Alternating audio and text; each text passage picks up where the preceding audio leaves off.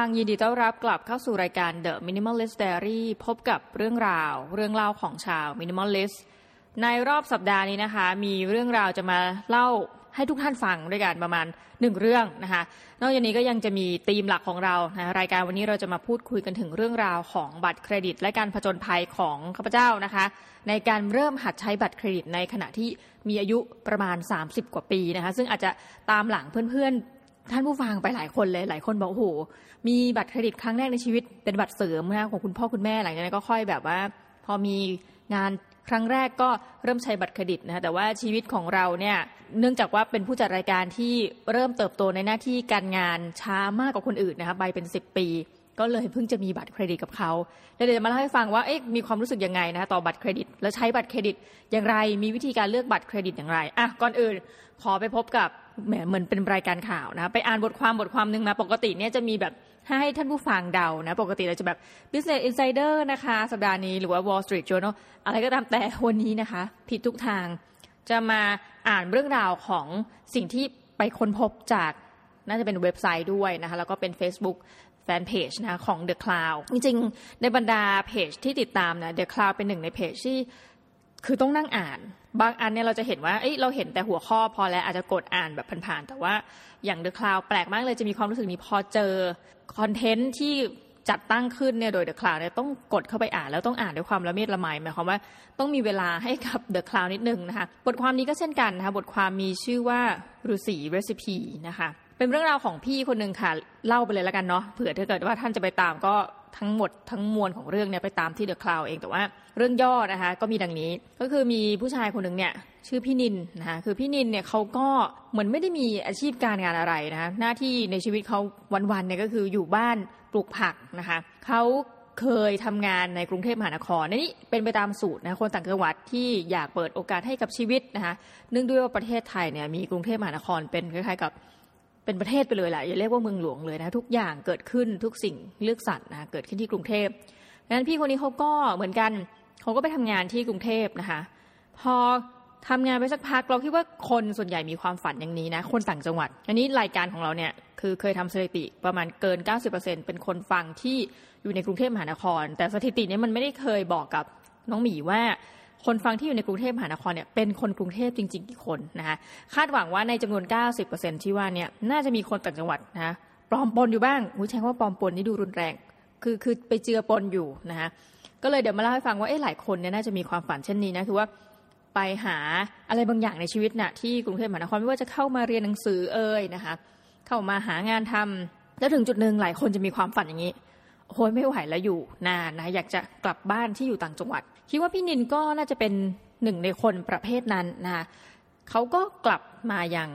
ต่างจังหวัดนะแล้วก็มาใช้ชีวิตแบบเรียบง่ายมาก ๆ ก็คือว่าอยู่บ้านเป็นคล้าย ๆ กับนะ เป็นกระต๊อบแล้วก็ปลูกผักนะปลูกพืช ปลูกผลไม้ทานกินจบนี่คือวิถีชีวิตในแต่ละวันของพี่ดินเนี่ยเหมือนกลายเป็นเขาเรียกว่าเป็นชาวไร่เต็มรูปแบบนะคะประเด็นก็คือว่าสิ่งที่น่าสนใจเกี่ยวกับพี่ดินเนี่ย คนเราเนี่ยนะเราจะเห็นว่าเอ๊ะในหนังสือคือโตมิเนี่ยเป็นเป็นคนหนึ่งเลยที่อาจจะมีข้อเสียอย่างหนึ่งคือ เราชอบไปอ่านกรณีศึกษาจากต่างประเทศนะคะแล้วก็มาเล่าให้ท่านผู้ฟังฟัง คือในชีวิตจริงเนี่ยเป็นคนอินอะไรแบบเนี้ยแล้วก็อย่างเรื่องราวในประเทศไทยเนี่ยเราก็จะไม่ค่อยคืออ่านแล้วก็ไม่ค่อยจำว่าง่าย ๆ แต่พอมานั่งอ่านเรื่องนี้เราก็เลยมานั่งคิดว่าเออนอกจากกรณีของพี่นินเนี่ยยังจะมีของกรณีคุณโจรจันไดใช่ไหมที่วันๆก็ปลูกผักปลูกหญ้าหรือว่า มาบรรยายบ้างอะไรบ้างคือใช้ชีวิตแบบธรรมดาทั่วไปนะคะโอเค สิ่งที่พี่นินทำก็คือว่าเขาก็กินพืชกินอะไรเนี่ยจากผลไม้ผลหมากรากไม้ที่เขาปลูกเนาะเสื้อผ้าของพี่นินมีอยู่ประมาณ 9 ตัวนะคะแล้วก็ส่วนใหญ่เนี่ยเป็นเสื้อช็อปคือเสื้อไว้ทำงานในไร่ เสื้อช็อปนี่มันจะมีแบบลูกเล่นเยอะใช่ไหมมีพวกแบบกระเป๋าอะไรให้ใส่ปากกงปากกาแต่ว่าคิดว่าพี่นินอาจจะไม่ได้ใส่ปากกาอาจจะว่าเสื้อช็อปนี่มันคงจะเหมาะ คือมันคงจะมีความแข็งแรงกว่านิดนึงเนาะในการออกไปทำงานในไร่เนี่ยเสื้อช็อปแล้วก็จะมีเสื้อที่ไว้ใส่ที่แบบอยู่บ้านนะไม่ใช่เสื้อช็อปอยู่ประมาณสักสามสี่ตัว แล้วก็จะมีเสื้ออยู่จำนวนหนึ่งก็จะเรียกว่าตัวสองตัวนี่แหละที่เอาไว้ใส่ออกงานเผื่อว่าลูกหลานเช่นงานปีใหม่งานอะไรเงี้ยก็แต่งตัวให้แบบคล้ายๆกับอย่างนี้นะเป็นเกียรติเวลาใครเขาเชิญไปงานอะไรนะแค่นั้นเอง แล้วก็เสื้อเนี่ยเขาก็แขวนไว้กับไม้นะคะคล้ายๆท่อนท่อนไม้ แล้วในท่อนไม้เนี่ยก็จะมีรอยบากนะคะเราก็ไม่รู้ว่าจะถ้าแปลว่าคำว่าบากไม่แปลว่าอะไรดีเนาะก็คือเป็นรอยฟันลงไปนะคะเสื้อก็จะได้เรียงกันลงไป เวลาเอาเสื้อวางก็เป็นวางตามรอยบากนะง่าย ๆ ก็คือ ก็มีคนเขาตั้งคำถามว่าเฮ้ยในคุณอนุสรเนี่ยคุณคนที่สัมภาษณ์แล้วก็มาเขียนก็ถามว่าเอ๊ะรอยบากเนี่ยมันเป็นรอยที่คล้ายๆกับว่า เท่าๆกันนะคะเลี้ยงเสื้อให้เป็นระเบียบหรือเปล่า บนท่อนไม้นั้นเขาบอกเปล่าจริงๆการที่มีรอยบากเนี่ยคือแทนที่เราจะแขวนเสื้อไว้เฉยๆถ้าเกิดลมมันพัดเพราะเขาแบบเหมือนเป็นกระต๊อบเนี้ยเนาะลมพัดเนี่ยเสื้อมันก็จะปลิวแล้วก็ตกง่าย การมีรอยบากเนี่ยเหมือนเป็นข้อที่คือเหมือนคิดมาแล้วว่า เป็นข้อหนึ่งที่พอวางเสื้อไปปุ๊บนะคะเสื้อมันก็จะคล้ายๆกับว่า ก็อยู่กับที่อะตกยากกว่าหน่อยหนึ่งนะคะสเต็ปหนึ่งประมาณนี้คือสิ่งที่นั่งอ่านในชีวิตของพี่นินเนี่ย เขาก็มีความสุขดีนะ เหมือนมีคนบ่นว่า เฮ้ยพื้นที่ตรงแถวเนี้ยมันปลูกพืชยากนะคะแกก็ปลูกไปเรื่อย สุดท้ายก็ปลูกได้จริง ๆ นะคะ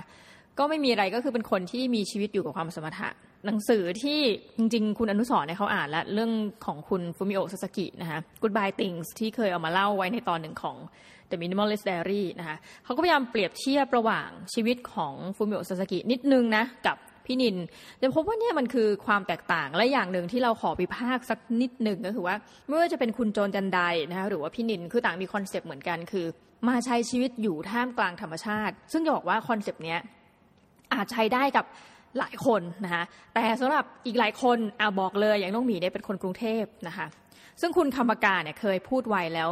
เป็นประโยคที่ชอบแม่ก็คือว่า ทุกคนไม่ได้อยากจะมีชีวิตแบบพี่โจนจันไดคือแบบสมมตินะเก่งมากเลยอยู่บ้านดินสร้างบ้านดิน แต่ประธานโทษนะคะคุณคำปากาเนี่ยนี่อันอันนี้อาจจะไม่ต้องแนะนำเนอะเพราะว่าเธอก็เป็นคนที่มีชื่อเสียงมากอยู่แล้ว เป็นทั้งคอลัมนิสเป็นนักเขียนเป็นผู้ประกาศข่าวนะคะผู้ดำเนินรายการนะจัดอยู่ประจำตาม Voice TV นะคะอันนี้ก็จะบอกว่าไม่แนะนำก็แนะนำไปซะเลยเนาะคุณคำปากาก็พูดมาว่าเฮ้ยจริง ๆ ชีวิตแบบนั้นก็โอเคนะ แต่ว่า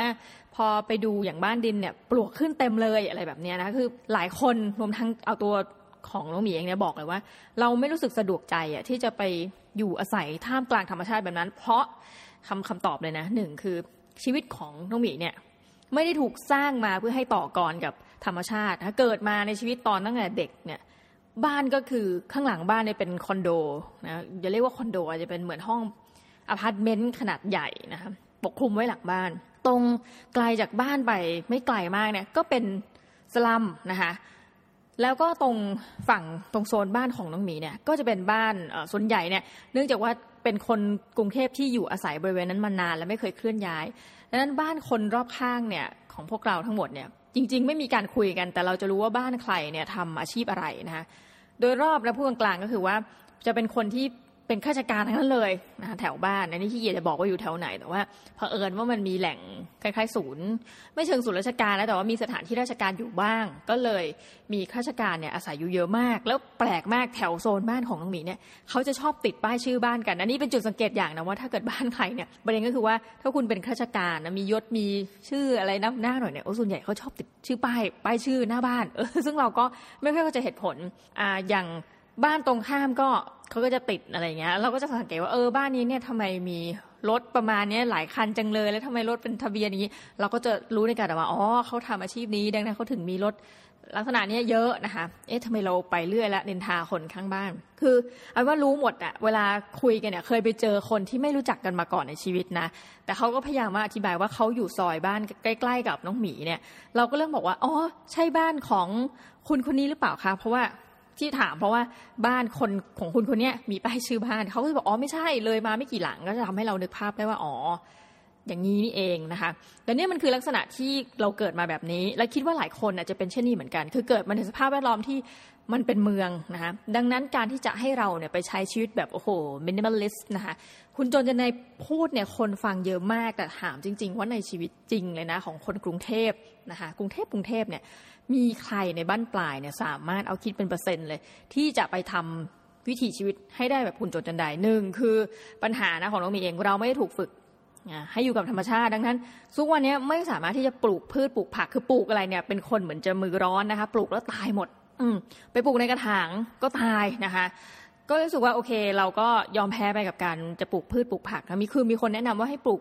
สวนครัวสิตอนนี้อยู่บ้านคนเดียวเนี่ยจะได้ไม่ต้องออกไปซื้อนู่นซื้อนี่ปรากฏปลูกมาทุกวันนี้ยังไม่ขึ้นนะคะแปลกใจมากว่าเอ๊ะทำไมนะเกิดอะไรขึ้น หรือแม้กระทั่งการที่เราอย่างเนี้ยยิ่งหนักเลย จะไปอยู่กระต๊อบนะคะอยู่บ้านหลังเล็ก ๆ คือเราเป็นคนรักสบายในเรียนตามตรง ทุกวันนี้เนี่ยไม่สามารถจะไปอยู่ในที่ร้อนๆได้ เพราะว่า จะเป็นคนที่ผื่นขึ้นง่าย โอ้โห ดูเป็นโรคแบบโรคเหมือนโรคคุณหนูมากครับผื่นก็ขึ้นง่าย ทานอะไรที่แบบไม่สะอาดหน่อยก็จะท้องเสียนะแบบนี้ ก็นึกว่าเออถ้าเราไปอยู่กระต๊อบเนี่ยเราอาจจะมีความยากลำบากนะแล้วยิ่งการอยู่ไกลปืนเที่ยงความหมายคือว่าเฮ้ยไกลจากโรงพยาบาลไกลจากเทสโก้โลตัสนะคะบ้านอารมณ์ว่าโอ้โหมันไม่อยู่ในครอบเครือข่ายที่เทสโก้โลตัสออนไลน์จะไปส่งถึงโอ้โหนี่ก็คิดว่าไม่สามารถจะไปใช้ชีวิตได้ เพราะฉะนั้น อย่างหนึ่งก็คือความแตกต่างระหว่าง minimalist จริง ๆ นะของไทย อย่างเช่นพี่นินและคุณโจนจันไดเนี่ยกับคุณฟูมิโอะซาซากินะคะหรือว่าจะเป็นคอนโดมาริเอะนะคะหรือว่าจะเป็นแก๊งโจชัวฟิลด์สมิลเบิร์นแล้วก็ไรอันนิโคเดมัสที่เคยพูดมาในหลายตอนก็คือว่า แบบหนึ่งคือเป็นคนที่สามารถอยู่ได้กับธรรมชาตินะในอีกกรณีหลังเนี่ยกรณีอื่นๆ ในเคสต่างประเทศทั้งหมดเนี่ยคือเขาเป็นคนเมืองที่มีการใช้ชีวิต ในวิถีแบบ minimalist ซึ่งน้องหมีแล้วก็คิดว่าอีกหลายคนเนี่ยที่ฟังรายการนี้ถ้าเป็นคนกรุงเทพเนี่ยอาจจะเหมาะแก่วิถีชีวิตแบบนั้นมากกว่านะคะดังก็เลยรู้สึกยอมแพ้พออ่านเสร็จก็แบบเฮ้ยมันเป็นชีวิตที่ดีมากอะนะก็คือการแบบปลูกมะนาวเองปลูกแอปเปิลปลูกนู่นปลูกนี่กิน แต่ในชีวิตจริงนะคะก็คือน้องหมีก็ยังไม่สามารถทำได้ คือเคยมีความฝันนะ เขียนไว้ตอนเด็กๆว่า ไม่ใช่เด็กหรอกอีกสักประมาณห้าหกปีที่ผ่านมาเนี่ย ก่อนที่จะเรียนจบเนี่ยว่าแบบในบ้านปลายนะคะ อยากจะ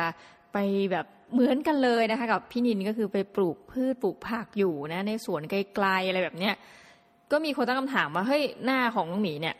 หน้าจริงๆอะนะเป็นคนแพ้ง่ายไม่ใช่หรอเออเรื่องเรื่องจริง เจอแดดก็แพ้นะคะผื่นเนี่ยจะขึ้นหน้าบ่อยมาก ถ้าเกิดว่าอยู่ในที่ร้อนก็จะผื่นขึ้นทั้งตัวแบบนั้นนะเขาบอกเนี่ยให้ดูสภาพความเป็นจริงกับชีวิตเรา แล้วตอบคาถามว่าไอ้สิ่งที่เราเขียนว่าไปอยู่ตามสวนเนี่ยมันทำได้ไหมเออซึ่งจริงทำไม่ได้ นอกจากนั้นนะคะ นอกจากนี้แล้วเรายังกลัวสิ่งที่มันเกิดขึ้นอยู่ตามธรรมชาติมากมายนะคะหนึ่งก็คือกลัวงูถัดไปนี่อยู่ต่างจังหวัดนี่ถ้าเกิดว่าใครไม่ได้ช่วยแบบว่าตกลงตกร่วมกันได้ไหมว่า สิ่งหนึ่งที่น่ากลัวมากนะคะสำหรับน้องหมีก็คือว่าตุ๊กแกนะคะตุ๊กแกเนี่ยมันก็จะไปอยู่ตามนั่นแหะเทือกเขาลำนาวไพก็ไม่เข้าใจจริงๆว่าในกรุงเทพนี่ไม่ค่อยเห็นนะตุ๊กแกแต่ถ้าทางจังหวัดพูดแล้วก็แบบเยอะมากนะคะ แล้วก็จะเป็นเหมือนสัตว์ที่ถูกสร้างมาเพื่อให้เรารู้สึกกลัวและอยากจะกรี๊ดและอยากจะแบบไปให้พ้นนะคะ นู่นนี่นั่นเมื่อคิดตักกะรวมกันแล้วโอเคนะคะยอมทำใจแล้วก็อยู่ในเมืองต่อไปดีกว่านะคะแต่ว่ามีการอยากจะปรับใช้ชีวิตบางขั้นตอนให้เป็นมินิมอลลิสก็คือว่าอะอย่างอันนึงที่อาจจะทำได้นะก็คือว่าพอพี่นินบอกว่าเฮ้ยมีเสื้ออยู่เก้าตัวเนี่ยตอนนี้น้องหมีก็มีเสื้ออยู่มากกว่านั้นไม่มากนะตอนนี้ก็แล้วก็ไม่คิดจะซื้อเพิ่มเออเอางี้ดีกว่า โอเคจบไปหนึ่งเรื่องนะคะ จากการอ่าน The Cloud แล้วก็บทเรียนที่ได้ ซึ่ง พูดจริงๆนะสิบกว่านาทีที่พูดท่านผู้ฟังมานะมันดูเวิ่นเว้อไงชอบกลอะมาเรื่องบัตรเครดิตต่อดีกว่านะคะถามว่าทำไมต้องมีบัตรเครดิต จริงๆวอร์เรนบัฟเฟตเนี่ยhe ก็เป็นคนบอกอยู่แล้วว่า อย่ามีบัตรเครดิตนะวอร์เรนบัฟเฟตก็คือเป็นหนึ่งในบุคคลอาจจะแต่เดิมอะเป็นอันดับสามแต่เราก็จะบอกว่าเป็นสัก top top ห้าแล้วกันนะบุคคลที่มีทรัพย์สมบัติมากที่สุดในโลกนะคะแล้วก็เป็นคนใจบุญเสียด้วย แล้วก็ชอบกินอาหารเด็ก ที่อายุประมาณหกขวบ คือดูเป็นแบบหนุ่ม nerd nerd นะที่ชอบในการลงทุนมีความอดทนนู่นนี่นั่นนะคะก็หลายคนพออย่างว่าแหละมีชื่อเสียงมีอะไรเงี้ยคุณลุงบัฟเฟตพูดอะไรปุ๊บนะคุณปู่คุณปู่ คนก็จะคอยฟังนะน้องหมีก็เป็นหนึ่งในคนนั้น พอฟังแล้วอืมอย่ามีบัตรเครดิตนะคะแต่เราก็รู้สึกอยากจะฉีกตำราเหตุผลที่ต้องมีบัตรเครดิต ใบแรกในชีวิตอายุประมาณ 30 กว่า ก็เพราะว่านะคะช่วงหลังๆมานี้ รู้สึกจะต้องเดินทางบ่อยนะคะแล้วก็มีการต้องสำรองจ่ายบัตรนู่นบัตรนี่บัตรนั่นบ่อยนะคะก็ไปได้ข่าวมาจากอาจารย์หลายท่านว่าโอ้เนี่ยไปเที่ยวอีกแล้วไปญี่ปุ่นไปนู่นไปนี่นะคะก็เลยถามว่าเอ้าทำไมไปบ่อยอะไรเงี้ยเขาก็จะบอกว่าอ๋อบางทีก็จะได้แบบสะสมไมล์จ้าได้ไปเที่ยวฟรีนะคะผลจากบัตรเครดิต พอดีซื้อของเข้าบ้านนู่นนี่นั่นก็เลยแบบว่าได้ไมล์สะสมได้เยอะนะคะ ก็เลยรู้สึกว่าเฮ้ย ถ้าเช่นนั้นเนี่ยเราพลาดอะไรไปหรือเปล่านะคนอย่างเราที่ไม่มีบัตรเครดิตนะคะอันนี้จัดว่าเป็นพฤติกรรมเลียนแบบยอมรับตามตรง ก็เลยลองไปสมัครบัตรเครดิตดู แต่ว่าก่อนสมัครบัตรเครดิตเนี่ยเข้าหลายเว็บมากนะคะที่มีการแนะนำบัตรเครดิต ไม่ต้องถามตอนนี้เนี่ยพอลืมไปแล้วว่าเว็บไหนบ้าง แต่บอกเลยว่าตั้งแต่พันทิปออมมันนี่ไปจนกระทั่งแบบทุกเว็บที่มีการแนะนำบัตรเครดิต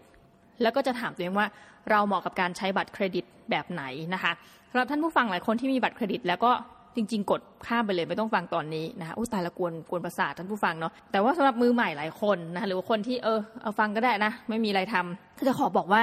ในความคิดเห็นของน้องหมีเองนะคะ ก็คือบัตรเครดิตเนี่ยมันมีหลักๆเนาะคือบัตรเครดิตเอางี้สำหรับคนอื่นเนี่ยจะยังไงไม่รู้แต่เราแบ่งว่ามันมีแค่สองประเภทหนึ่งบัตรเครดิตที่ใช้ก็ได้ไม่ใช้ก็ได้ ไม่เสียค่าธรรมเนียมตลอดไปนะคะตลอดชีพฟรีตลอดชีพ และประเภทที่สองก็คือ ประเภทที่อาจจะฟรีปีแรก อะไรก็ตามแต่ แต่ที่สุดแล้ว คุณมีภาระที่จะต้องเสีย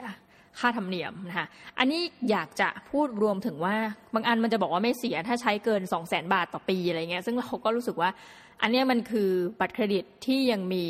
condition บางอย่างนะที่เราจะต้องแบบไปให้ถึงจุดนั้น ซึ่งก็เลยจะขอนับเป็นว่ามันไม่ใช่บัตรเครดิตประเภทที่แบบฟรีตลอดชีพอย่างนี้แล้วกันนะ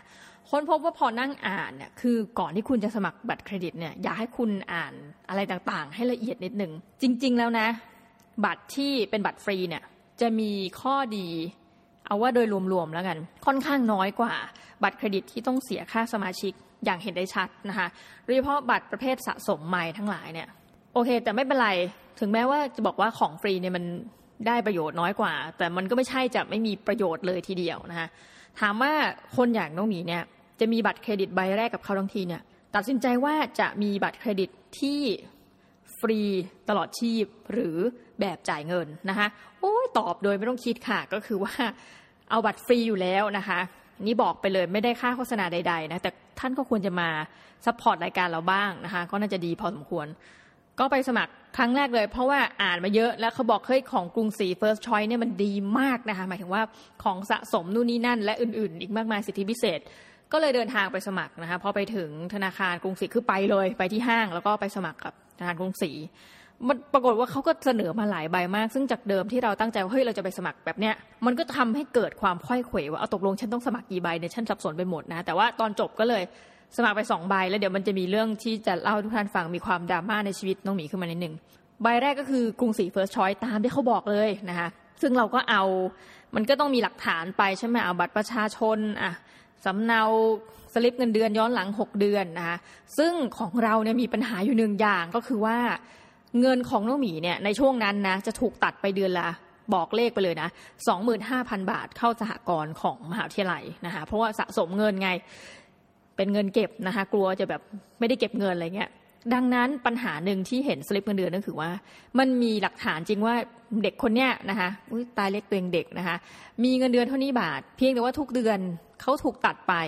เดือนละสองหมื่นห้าสองหมื่นห้าทำให้เงินเดือนที่เข้าจริงเนี่ยมันน้อยมากนะคะมันน้อยมากๆเออพนักงานเขาก็มองแล้วเขาก็รู้สึกว่าอืมต้องทำอะไรสักอย่างนะกับเหตุการณ์ที่เผชิญกับน้องหมีเนี่ยเขาก็เลยบอกว่าเอ๊ะถ้างั้นขอให้หน่อยได้ไหมว่าไอ้เงินสองหมื่นห้าเนี่ยมันหายไปไหน ซึ่งเราก็เลยเอาสมุดออมทรัพย์นะคะประเภทของสหกรณ์เนี่ยของมหาวิทยาลัยเนี่ยเอาไปให้เขาเขาก็เลยเอาไปซีล็อกด้วย ก็ตัดสินใจสมัครกรุงศรีเฟิร์สชอย อันที่หนึ่งแล้วเขาก็เลยแบบเหมือนถามว่าสมัครอันอื่นเผื่อไปด้วยไหมเราก็เลยเออโอเค งั้นสมัครอีกอันก็คือเป็นบัตรเครดิตของอะไรกรุงศรีแพทินัมอะไรเงี้ยธรรมดานะคะยังไม่รู้เรียกถูกหรือเปล่าอะประมาณนี้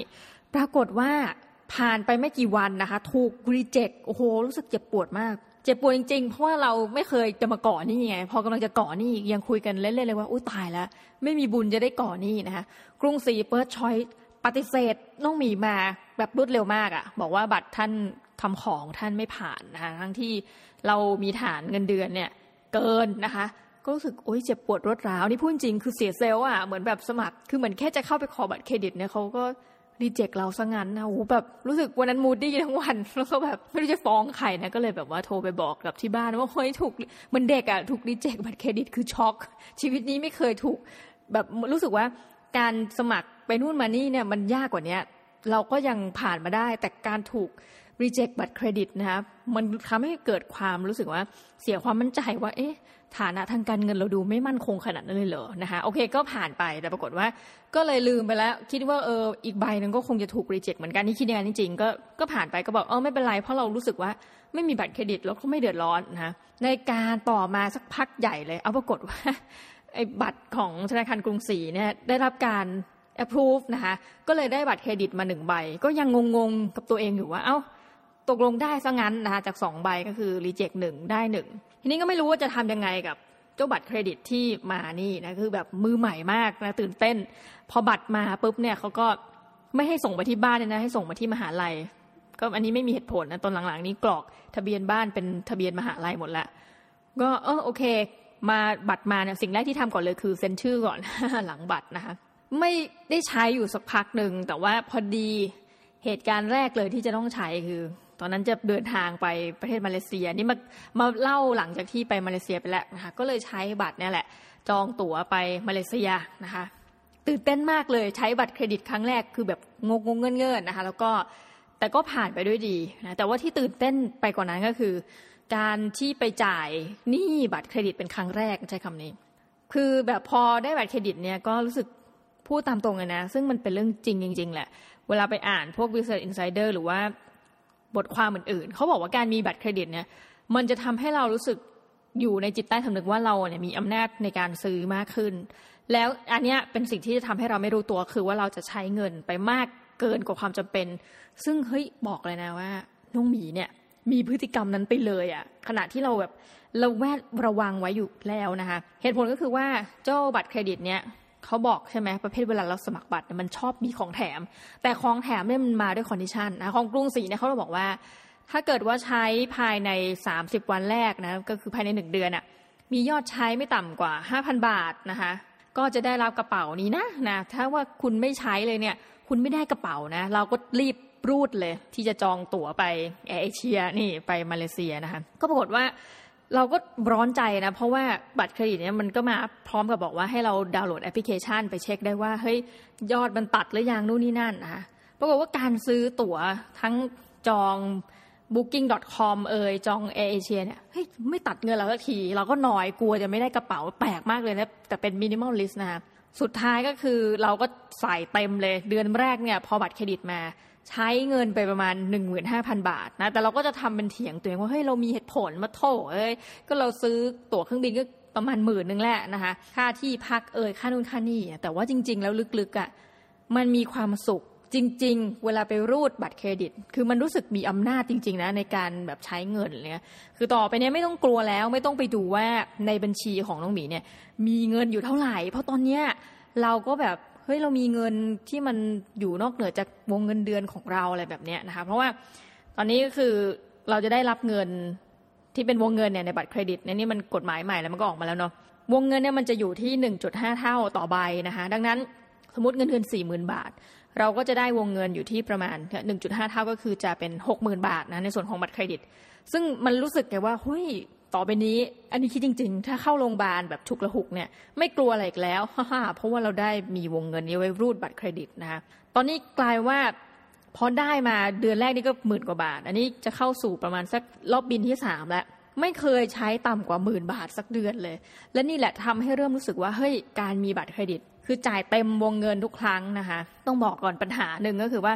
คนที่อย่างคุณฟลุกเกิกพลเขาก็จะแนะนำเหมือนกันว่าอย่างบัตรเครดิตเนี่ยไม่ควรจะยังไงอะจ่ายไม่เต็มอะควรจะจ่ายเต็มนะซึ่งอันนี้น้องหมีก็อาจจะแบบปกติก็คือ เราต้องจ่ายเต็มทุกครั้ง แต่ว่ากลายว่าตอนเนี้ยแต่เดิมที่ไม่ได้มีไม่ต้องรอเงินเดือนออกขนาดนั้นน่ะกลายว่าตอนเนี้ยจะรอเงินเดือนออกเพื่อจะเอาเงินเดือนเนี่ยไปจ่ายบัตรเครดิต ถามว่าเป็นความทุกข์ไหมไม่เป็น เพราะเรารู้อยู่แล้วว่า มันเป็นสิ่งที่เราต้องใช้จ่าย แล้วก็เอาบัตรเครดิตไปยื่น แต่ว่าเราเริ่มมีพฤติกรรมบางอย่างที่มีกระบวนที่จะแบบว่าเฮ้ยบางอย่างเนี่ยมันจ่ายด้วยเงินสดได้นะคะ แต่ว่าก็หลีกเลี่ยงแล้วก็แบบโอ๊ยไม่เป็นไรจ่ายบัตรเครดิต หรือเวลาไปกินข้าวกับคนรอบตัวนะคะอันนี้เป็นพฤติกรรมที่แย่งเห็นได้ชัดเลย เราก็จะบอกว่าไม่เป็นไรทุกคนนะคะเอาเงินสดมาให้เรา เดี๋ยวเราจะจ่ายบัตรเครดิตเอง เพื่อจะเอาแต้ม อันนี้แหละที่คิดว่าจะเป็นปัญหากับชีวิตในภายภาคหน้าพูดเลยนะ รู้ตัวตลอดเวลา โอเค ตัดไปก็ปรากฏว่าเดือนแรกเนี่ย ที่เล่าให้ฟังว่าเฮ้ยใช้ครบเกินห้าพันบาทจะแถมกระเป๋า ปรากฏกระเป๋ามาจริง คือเราก็นั่งนึกเอ๊ะเมื่อไหร่กระเป๋าจะมานะ ลืมไปละกระเป๋าก็อูมาในมูลค่าประมาณเกือบสามพันบาทนะที่เขาบอกแล้วจริงๆมันก็คงไม่ถึงหรอกใช่ไหม คนที่เอาของมาให้น้องหมีเนี่ยเขาก็เป็นเจ้าหน้าที่ของคณะนะคะบอกว่าอาจารย์เนี่ยมีคนส่งของมาให้เราก็ตกใจเพราะว่าเราไม่ได้สั่งซื้ออะไรอ๋อปรากฏว่าเป็นมาจากกรุงศรีนะคะก็เลยบอกคนที่เขาถือของมาให้เรานั่นแหละว่าพี่นะคะชื่อพี่อ้วนพี่อ้วนบอกพี่อ้วนพี่อ้วนเอากระเป๋าใบนี้ไปไหมนะคะน้องหมียกให้พี่อ้วนนี่แบบตะลึง บอกว่าไม่เอาหรอคะอาจารย์อะไรเงี้ยคือ คือกระเป๋ามันดูดีไง เราก็เปิดกล่องให้เขาดูแล้วก็แบบเป็นกระเป๋าแบบใบใหม่อะไรเงี้ยแล้วมันก็มียี่ห้อใช่ไหมคะพี่อ้วนเขาก็ตะลึงว่าอาจารย์ไม่เอาไปหรอแบบเฮ้ยมันจะดีเหรออะไรเงี้ยเราก็บอกดี เพราะว่าก็อธิบายให้พี่อ้วนฟัง ซึ่งเขาก็คงไม่เข้าใจอะ บอกว่าคือน้องหมีเป็น minimalist นะคะแบบไม่ชอบการสะสมสิ่งของ ก็อย่างไหนพี่อ้วนก็ถือมาให้แล้วนะจริงๆเป็นหน้าที่เขาแหละเพราะเขาจะเป็นคนที่คอยส่งจดจดมีจดหมายมาที่คณะเนี่ยเขาก็จะเอามาแยกเป็นซองๆให้กับอาจารย์แต่ละคนนะคะ เขาก็เหมือนสตาร์ทไปเลยวันนั้น แบบเฮ้ยแล้วรู้สึกดีมาก พี่อ้วนก็ได้รับมอบกระเป๋าที่น้องหมี ควรจะได้ไปเนาะเพราะเราไม่สนใจอยู่แล้วอะไรเงี้ยคือจริง ๆ แล้วตอนแรกอยากได้กระเป๋านะ แต่ว่าไม่ได้อยากได้เพื่อตัวเองแต่อยากให้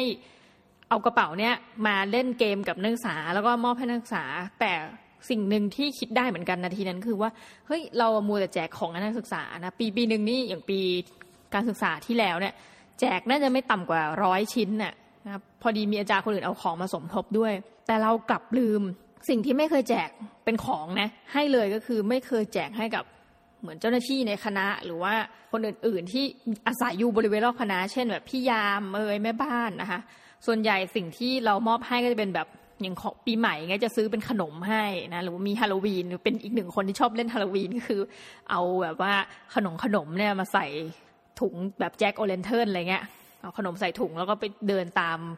ในบริเวณคณะ แล้วก็เจอใครก็แบบอ้าวเอาขนมไปอะไรเงี้ยนี่คือเราชอบแจกเป็นของกิน แต่ไม่เคยให้กับสิ่งของให้กับคนอื่นๆ ในที่ทำงานให้กับคณะ เออ พอคิดได้ปุ๊บนาทีที่พี่อ้วนเขาได้กระเป๋าไปเขาดูเขาซาบซึ้งอาจจะไม่ใช่คาว่าซาบซึ้งนั่นก็เกินไป คือเขาไม่ได้คาดหวังมั้งว่า เอ๊ะมันมีของ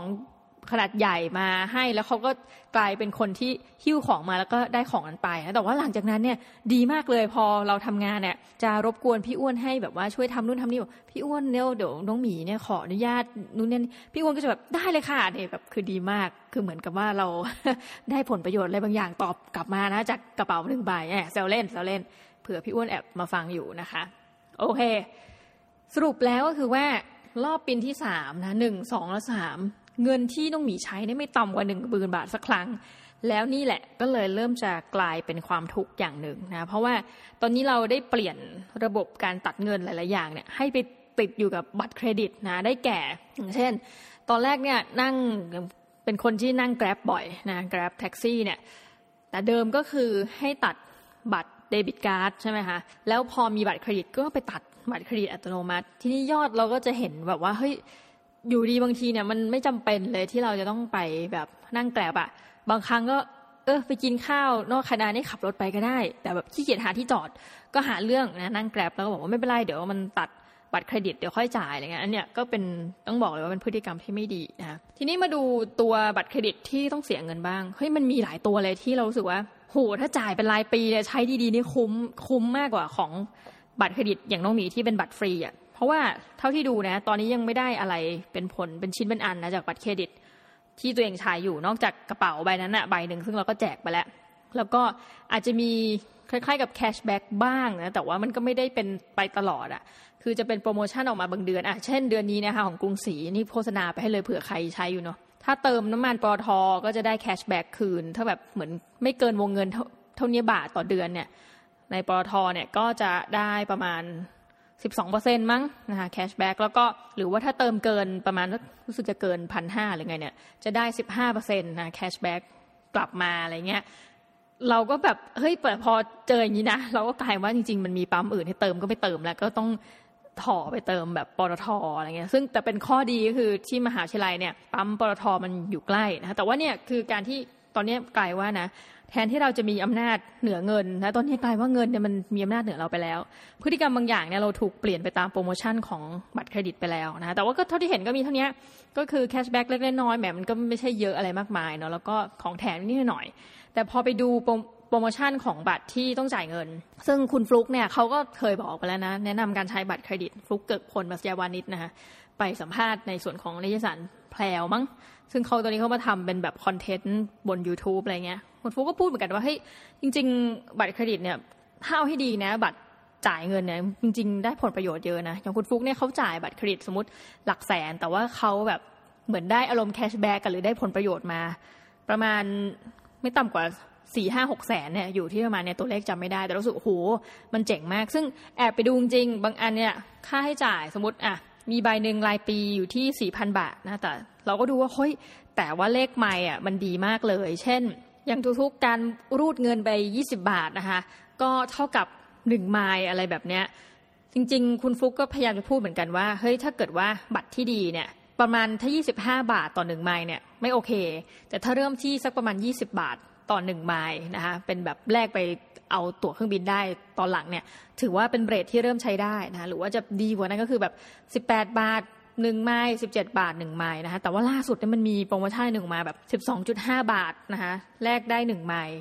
ซึ่งพอเข้าไปดูจริง ๆ แล้วเนี่ยนะก็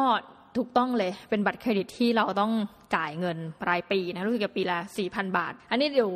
ยกตัวอย่างนะมีบัตรหนึ่งอันนี้ไม่ของปีสักโอ้ บทความนี้ตีพิมพ์ในปี 2015 นะคะ โดยคุณเนี่ยสปินนายซึ่งจริงเขาก็ค่อนข้างดังนะ เพราะว่าเขาสุดจะชอบเดินทาง แล้วก็ไม่แปลกที่เขาจะถนัดด้านผู้เชี่ยวชาญด้านบัตรเครดิตที่เกี่ยวกับการสะสมใหม่นะคะ มีอันนึง ตอนนี้ยังมีอยู่เปล่าไม่รู้นะ บัตรไทย American Express Platinum Credit Card นะคะ 13.64 บาท เท่ากับ 1 ไมล์นะคะในวงเล็บถ้าใช้จ่ายเกิน 1.5 ล้านบาทต่อปีนะหรือเดือนหนึ่งมากกว่า 1 0 0 0 0แสนบาทขึ้นไป โอ้ย my god นะคะประเภทบัตรคือ American Express นี่แอบขอจากคุณสปินนายมา ที่เขาเขียนในบทความเขานำมาพูดเลย เงื่อนไขการสมัคร อ่าโอเค สวัสดีจ้านะคะ รายได้ไม่ต่ำกว่า 7 0 0แสนบาทต่อปีนะคะมีค่าธรรมเนียมรายปี 4,280 บาทอะแล้วก็การยกเว้นค่าธรรมเนียมโทรขอยกเว้นได้พิจารณาเป็นกรณีไปนะคะ โอเลดดีมาก 13.64 บาท เท่ากับ1ไมล์แต่ว่าต้องมีวงเล็บยอดใช้จ่ายเกิน 1.5 ล้านบาทเนาะหรืออีกบัตรหนึ่งอันนี้เขาก็พยายามจะมามาดูให้นะว่า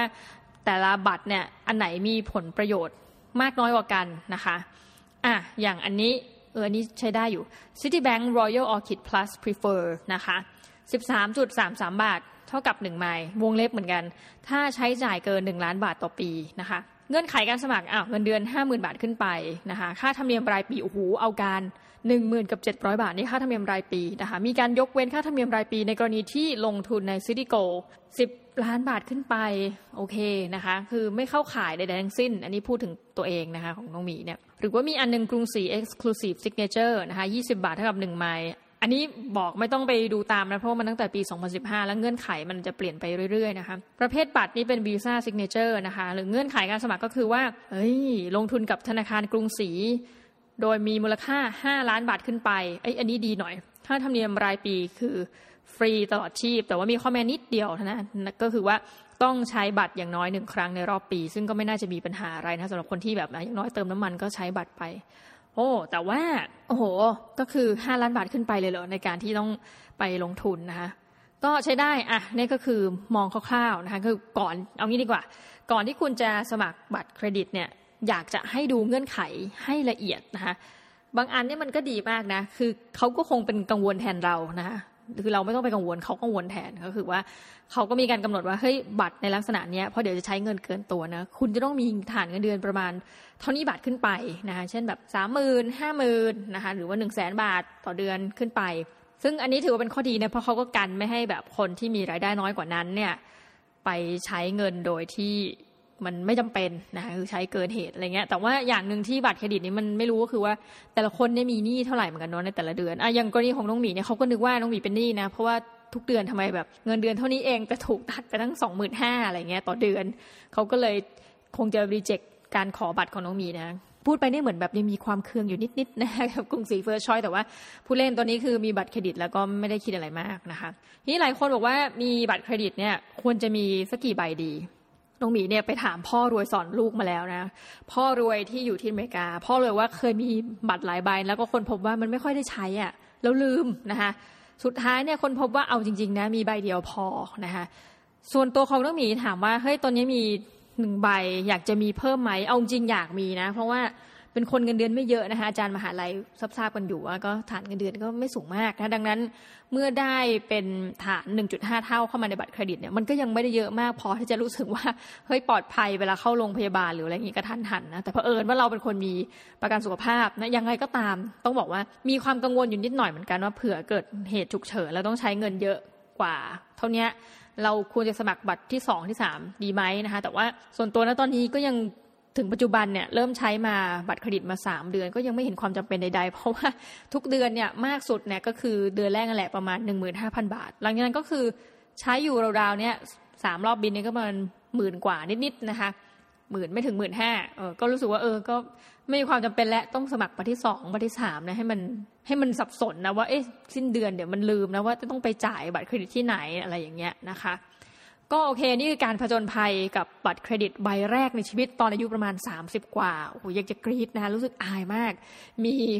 ความเขาเรียกว่าอะไรนะ คนอื่นเนี่ยเขาไปถึงไหนตอนไหนแล้วเนาะคุณอาจจะแบบเชี่ยวชาญกว่าน้องหมีมากคือเรายอมรับจริงว่าเนี่ย แต่สำหรับใครที่ยังเป็นมือใหม่เนี่ยมาฟังอันนี้อาจจะแบบเออโอเค เข้าใจและเห็นภาพ เออ ต้องบอกนิดนึงว่าตอนจ่ายบัตรเครดิตชำระหนี้บัตรเครดิตครั้งแรกตื่นเต้นมากนะคะเดี๋ยวนี้เขาไม่ส่งเป็นแบบ อย่างของกรุงศรีเนี่ยเขาส่งเป็นออนไลน์มาแทนก็คือส่งเป็นอีเมลนะว่าแบบต้องจ่ายเท่าไหร่เป็นหนี้เท่าไหร่แล้วมันจะตัดรอบบิลวันไหนคือหมายความว่าถ้าไปจ่ายหลังนั้นเนี่ยเดี๋ยวมีโดนค่าปรับอย่างเงี้ยส่วนตัวก็คือพอไม่ได้ได้เป็นกระดาษมา เราก็ไปเช็คบนอีเมลก็ได้นะคะเวลาเขาตัดมาหนึ่งรอบ หรือว่าจะเช็คบนแอปพลิเคชัน ซึ่งจริงปกติเนี่ยเข้าแอปบ่อยมาก เพื่อเช็คว่าเฮ้ยเราลืมวันหรือเปล่าที่ตัดตรงนี้นะแต่จริงๆไม่เคยลืมหรอกเพราะเช็คบ่อยเหลือเกินนะคะแต่ว่า ซึ่งสิ่งหนึ่งที่ดีเหมือนกันนะคือหนึ่งมันก็ประหยัดมันไม่ต้องมาส่งเป็นกระดาษให้กับเรานะคะแล้วก็ครั้งแรกเลยที่ไปจ่ายเนี่ย ก็ยังงงๆเพราะว่าเอ้ามีแต่เป็นอีเมลแบบเราต้องปินอีเมลออกมาไหมเลยคือแบบอายแบบเขินน่ะไม่เคยใช้บัตรเครดิตมาก่อนนะปรากฏว่าก็ไปที่ธนาคารกรุงศรีเนื่องจากว่าเป็นคนที่ไม่ได้มีบัญชีนะสมุดบัญชีของธนาคารกรุงศรีจริง ๆ มันสามารถตัดอัตโนมัติแบบยอดเต็มได้เลย ถ้าเราเปิด บัญชีของธนางกรุงศรีแล้วก็เอาเงินยัดเข้าไปนะคะ แต่ว่าเพราะอะไรก็ไม่รู้ก็ยังไม่ได้สมัครบัญชีสักทีแต่ว่าก็เลยต้องทุกเดือนเนี่ยก็ต้องเดินไปที่แบงค์นะคะแล้วก็บอกว่าจ่ายค่าบัตรเครดิตค่ะอะไรเขาก็จะถามแหละว่าจ่ายเต็มใช่ไหมคะอะไรเหมือนเขารู้ทันเนาะว่าเออคงต้องจ่ายเต็มอะไรเงี้ยเราบอกอ๋อใช่ ครั้งแรกก็งงๆว่าต้องยื่นอะไรอย่างที่บอกว่าไม่ได้ปริ้นท์กระดงกระดาษมาอะไรเงี้ยเขาก็ ก็เราก็ทำหน้าแบบงงๆอะไรเงี้ยเขาก็เลยว่า เออขอดูแบบดูบัตรด้วยแล้วกันค่ะ สุดท้ายก็คืออ๋อง่ายมากเลยการชำระหนี้ครั้งแรกที่แบบแสนจะตื่นเต้นนะคะก็คือชำระหนี้ก่อนวันที่เขากำหนดให้เป็น deadline แล้วก็แค่ยื่นตัวบัตรเครดิตให้เขาดูเท่านั้นแหละนะยื่นตัวเลขเขาก็จะไปกดๆแล้วบอกอ๋อมีหนี้ทั้งหมดแบบต้องชำระนะคะ แบบหมื่นสี่พันบาทค่ะอะไรอย่างนี้เป็นต้นแล้วก็มีหน้าที่แบบจ่ายเป็น คือน้องมีก็ไปยืนจ่ายเป็นเงินสดนะนี่ผ่านมาสักสองเดือนแล้วนะคะ เดี๋ยวรอบที่สามเนี่ยก็รอสักประมาณเดือนหน้าก็จะต้นเดือนต้องจ่ายนะ ก็รู้สึกตื่นเต้นดีแต่ว่าถามว่า มันมีข้อเสียแน่นอนนะตอนนี้ที่เห็นก็คือสภาพตัวเองเนี่ยเริ่มชอบในการใช้เงินมากขึ้นนะเวลาไปกับเพื่อนเนี่ยแบบชอบแบบอาสาสมัครในการว่าเฮ้ยเดี๋ยวเราจ่ายเองแล้วเธอเอาเงินสดมาให้เรา แล้วมันก็มีอะไรบางอย่างที่เปลี่ยนไปกับตัวเองก็คือว่าเฮ้ยทำไมเงินสดในกระเป๋าแล้วมันไม่พองไปเลยนะปกติเนี่ยจะเป็นคนกดเงินค่อนข้างบ่อยเหมือนว่าสมมติกดมาทีละสองพันอ้าวจ่ายค่าน้ำมันอะไรเงี้ยค่าน้ำมันรถ มันก็พันห้าแล้วเอาเดี๋ยวต้องไปกดใหม่อะไรเงี้ยพอตั้งแต่ใช้บัตรเครดิตรู้สึกว่าเฮ้ยกดมาสองพันนี่ใช้ได้หลายอาทิตย์เหลือเกินแต่จริงไม่ใช่นะจริง ๆ คือว่าเงินจำนวนอื่นๆเนี่ยเราดันจ่ายไปกับบัตรเครดิตไปเรียบร้อยแล้วอันนี้ก็จะเป็นพฤติกรรมที่เราต้องแบบพยายามตามให้ทันนะแล้วสิ่งที่กลัวมากที่บอกคือว่ากลายเป็นทาสของเงินไปซะแล้วนะพอเขาบอกว่าต้องใช้เงินเท่านี้ให้ถึงยอดนะจะได้ของแถม ซึ่งจริงของแถมเนี่ยเราไม่ได้สนใจจะใช้ด้วยซ้ำเราก็กลายว่ามีจิตใต้สำนึกที่แบบเฮ้ยต้องรีบรูดก่อนอะไรแบบนี้นี่ก็คือข้อเสียที่มองเห็นแต่ว่าถามว่าปัจจุบันเป็นหนี้ไหมนะคะ อันนี้ตอบตามฟอร์มแหม่รู้สึกดี ก็ยังไม่ได้เป็นหนี้บัตรเครดิต แล้วก็คิดหวังคาดหวังไว้ว่าจะไม่เป็นหนี้บัตรเครดิต แต่มีอีกหนึ่งพฤติกรรมที่อะจริง ๆเขาบอกว่าบัตรเครดิตเนี่ยมันใช้ได้ต่อเมื่อคุณโชว์ว่าคุณมีเงินที่จะจ่ายเต็มนะคะมันไม่ใช่เป็นเครื่องมือในการผ่อนผันหนี้ของตัวเองที่มีอยู่ แต่มีอันนึงเออนี่ที่แบบเกิดผุดขึ้นมา คือต้องบอกว่าน้องหมีเนี่ยมีแล็ปท็อปอยู่อันนึง ซึ่งซื้อมาตั้งแต่ปี 2011 แล้วก็มันก็เก่าแล้วมันก็จะแบบว่าค่อนข้างจะอืดมากนะคะคือ macbook pro เนี่ยอืดอืดไม่รู้ทำยังไงมันก็เก่าก็เก่าอะไรเงี้ยแล้วก็เปิดเครื่องทีบางทีแบบรอสมมติทำอะไรเนี่ยครึ่งชั่วโมง ก็มีความรู้สึกว่าเฮ้ยตั้งแต่มีเหมือนกันนะ บัตรเครดิตเฮ้ยหรือว่าเราจะซื้อ macbook pro macbook เครื่องใหม่ดีอะไรเงี้ยเฮ้ยมีความคิดนี้แวบๆเข้ามา ซึ่งรู้สึกว่า อันนี้พูดจากใจนะอันตรายแหล้วเพราะว่าทุกครั้งเนี่ยเราจะสามารถจ่ายเต็มได้ แต่ถ้าในกรณีที่ซื้อ macbook pro เนี่ยไม่สามารถจ่ายเต็มได้แน่นอนนะคะในรอบบินถัดไป ซึ่งอันนี้แหละจะเป็นการเรียกว่าก่อหนี้ในระยะยาว แต่ว่าไม่ต้องห่วงนะคะ อันนั้นก็ได้แค่คิดแล้วมีความอยากแต่ไม่ซื้อเออแต่ก็ถือว่าเพราะบัตรเครดิตนี่ไม่โทษตัวเองเลยนะ พูดมาถึงประโยคนี้ เพราะบัตรเครดิตเนี่ยทำให้เราเกิด อะไรก็ตามแต่ อ่า โอเคนะคะ นี่ก็เป็นบทเรียนจากบัตรเครดิต ซึ่งไม่ได้มีอะไรมากวันนี้นะคะ ก็เดี๋ยวยังไงคราวหน้าเนี่ยอย่าลืมมาพบกันใหม่นะคะกับรายการ The Minimalist Diary แล้วก็เดี๋ยวจะมีเรื่องมาเล่าเพิ่ม เพราะว่า โอ้โห ช่วงนี้เนี่ยเดินทางเป็นว่าเล่นเลย พยาค่ะแล้วก็มีอบรมเป็นว่าเล่นเลย เดี๋ยวในเดือนหน้านะคะ ก็จะเดินทางไปประเทศสิงคโปร์ อันนี้ไม่ใช่จะมา